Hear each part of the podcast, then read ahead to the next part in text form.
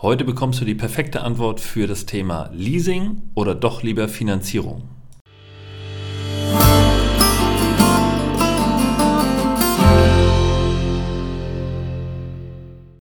Ja, ob ihr es glaubt oder nicht, es ist das erste Mal in über 60 Folgen, ich glaube, wir sind fast bei Folge Nummer 70, dass ich eine Folge komplett nach der Aufnahme gelöscht habe und mich dazu entschieden habe, sie nochmal neu aufzunehmen. Das Thema Leasing und Finanzierung oder Leasing oder Finanzierung scheint so aufwendig und so komplex zu sein in der Sprachregelung, dass ich es nicht geschafft habe, es unter 20 Minuten hinzukriegen, es klar zu machen. Und deshalb jetzt hier nochmal einfach die Fakten. Wann solltet ihr finanzieren und wann solltet ihr leasen? Also sprich immer bezogen auf das Kfz, weil das so aus meiner Wahrnehmung der häufigste Leasing- oder Finanzierungsgrund ist. Zumindest werde ich dazu am häufigsten befragt, was ich denke.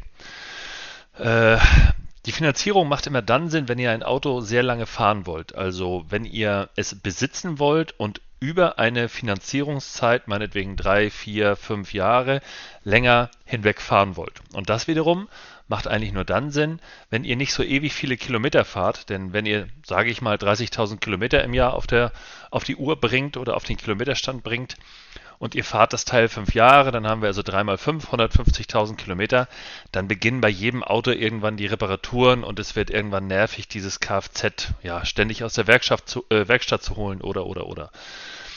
Der Vorteil demgegenüber beim Leasing ist, dass ihr alle drei oder vier Jahre einfach ein neues Auto bekommt. Ihr seid also nur kurz außerhalb der Gewährleistung beziehungsweise außerhalb der Garantie oder von mir aus auch Kulanzzeit und die Wahrscheinlichkeit, dass da größere, Repar größere Reparaturen kommen, ist natürlich eher unwahrscheinlich.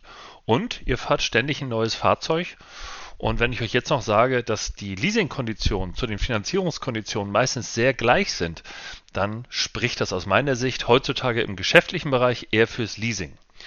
Die Unterschiede muss man aber tatsächlich nochmal klar machen, denn während ihr beim Leasing nicht Besitzer werdet. Das heißt, auch in eurer Bilanz taucht kein Kfz, kein Vermögenswert mehr auf. Es ist eine reine Miete. Seid ihr bei der Finanzierung natürlich Besitzer und bekommt, nachdem ihr das Auto fertig finanziert habt, dann irgendwann euren Fahrzeugbrief zugestellt und dann könnt ihr halt mit dem Auto machen, was ihr wollt. Oftmals ist aber auch eine Finanzierung nur ein verdecktes Leasing weil die Finanzierungsgesellschaft oder der Händler, der das Auto finanziert, ähm, im Grunde schon weiß, dass ihr es nach vier Jahren wieder zurückgeben werdet.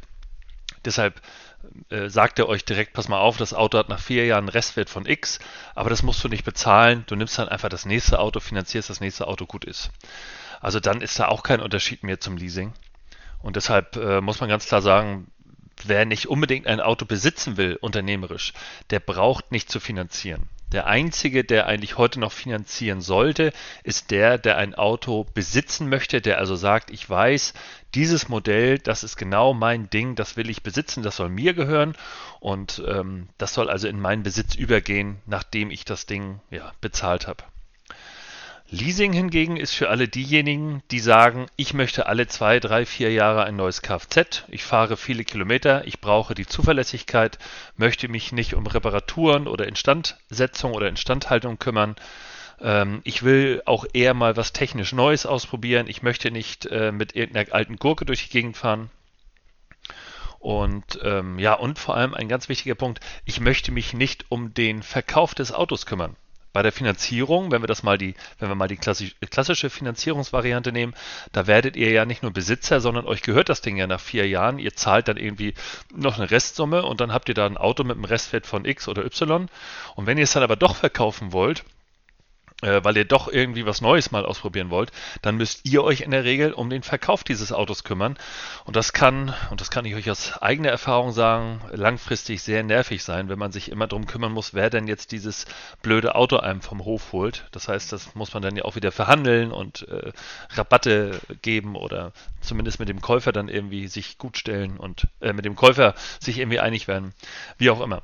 Beim Leasing interessiert euch das alles nicht. Der Wagen geht zurück und gut ist. Und jetzt vielleicht noch eine ganz klare Empfehlung und eine ganz klare Faustformel für euch, damit ihr auch entscheiden könnt, okay, ist das Leasingangebot, was ich hier habe, denn auch ein gutes? Speziell jetzt nicht Finanzierung, sondern nur Leasing. Wenn ihr euch den Wagen Neupreis mal vor Augen führt, nehmen wir mal an 60.000 Euro, dann sollte das Leasingangebot ungefähr nicht höher als 1% des Wagenneuwertes pro Monat betragen. Beispiel, Auto kostet 60.000 Euro neu, dann darf der Leasingfaktor bei 1% nicht höher sein als 600 Euro im Monat. Also ein Auto, was 60.000 Euro kostet, kostet, darf ohne Anzahlung pro Monat nicht mehr als 600 Euro kosten. Und da gibt es jetzt sehr gute Vergleichsmöglichkeiten. Es gibt äh, tolle Webseiten im Internet. Ähm, ich nenne da zum Beispiel nur vehiculum.de, packe ich auch in die Show Notes mal rein. Wenn ihr euch da anmeldet, dann könnt ihr genau sehen, welchen Leasingfaktor die Autohersteller für dieses Modell anbieten. Und äh, da gibt es teilweise echte Schnäppchen, die dann sogar zum 0,5-fachen Satz, also 0,5 Prozent des Wagenneuwertes angeboten werden. Und das muss man sagen, wenn einem das Auto gefällt, ist ein echter Schnapper. Ja, und jetzt nochmal in etwas anderer Tonqualität weitergesprochen. Ihr habt gemerkt, Tonqualität war jetzt ein bisschen anders, weil ich das Headset auf hatte und es mich so geärgert hat, dass das alles nicht passte gestern. Und deshalb muss ich das eben heute normal einsprechen. Aber jetzt der Rest der Folge nochmal bitte mit dem normalen Mikrofon. Deshalb nochmal der Hinweis, wenn ihr ähm, ein Leasingangebot habt, Faktor maximal 1,0, gerne darunter, bitte auf keinen Fall darüber. Wenn ihr euch das mal klar macht, nehmen wir nochmal das Beispiel, 60.000 Euro Neuwert, 1% im Monat, also 600 Euro, sind ja im Jahr schon Leasingkosten von 7.200 Euro. Also sprich, wenn ihr das Ding vier Jahre fahrt, 7 mal 4 sind 28, dann verfahrt ihr von einem Auto, was 60.000 Euro kostet, in vier Jahren einen Wert von 27.000 etwas Euro. Das ist natürlich schon, also eher 28.000 Euro. Das ist schon ein Brett. Da merkt ihr, die 1% sind wirklich eine, eine Faustformel, die man am besten nach unten hin durchbricht und nicht nach oben. Aber ich sage mal, wenn ihr einen 0,5-fachen Faktor kriegt, dann ist das ein wirklich sehr gutes Angebot und okay.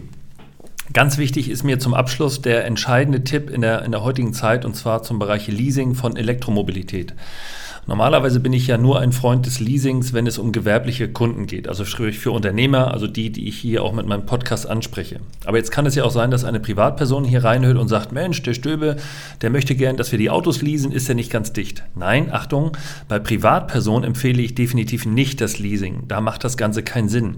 Schon deshalb nicht, weil ihr die Steuer, also das das, den unternehmerischen Bruttowert des, äh, des Fahrzeugs, den könnt ihr nicht geltend machen. Das heißt, für euch ist das Leasing privat immer teurer als für den Unternehmer.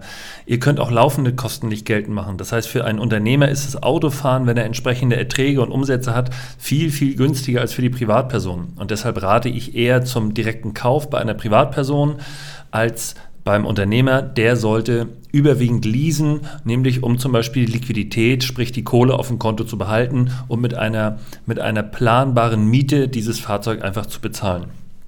Aber Thema Elektromobilität Mobilität nochmal. Hier ganz wichtig bitte, ähm, wenn ihr ein E-Auto kaufen wollt oder finanzieren wollt, überlegt euch bitte, es nicht doch lieber zu leasen. Denn die äh, Akkutechnik, also sprich die Batterietechnik, geht derzeit ja ab wie ein Zäpfchen. Und es gibt Andeutung möchte ich mal sagen, dass in den nächsten zwei, drei Jahren äh, Batterien marktreif werden, die eine deutlich längere Performance, sprich Kilometerreichweite äh, ermöglichen. Und nehmen wir mal an, ihr kauft euch jetzt so ein Auto und seid vier, fünf Jahre daran gebunden und ihr besitzt es dann und übernehmt es dann auch noch, dann habt ihr ein Auto mit einem sehr, sehr schlechten Restwert. Warum? Weil dann die Batterietechnik so weit fortgeschritten ist, dass niemand am Markt mehr die alten Fahrzeuge mit der schlechten Batterieleistung haben möchte.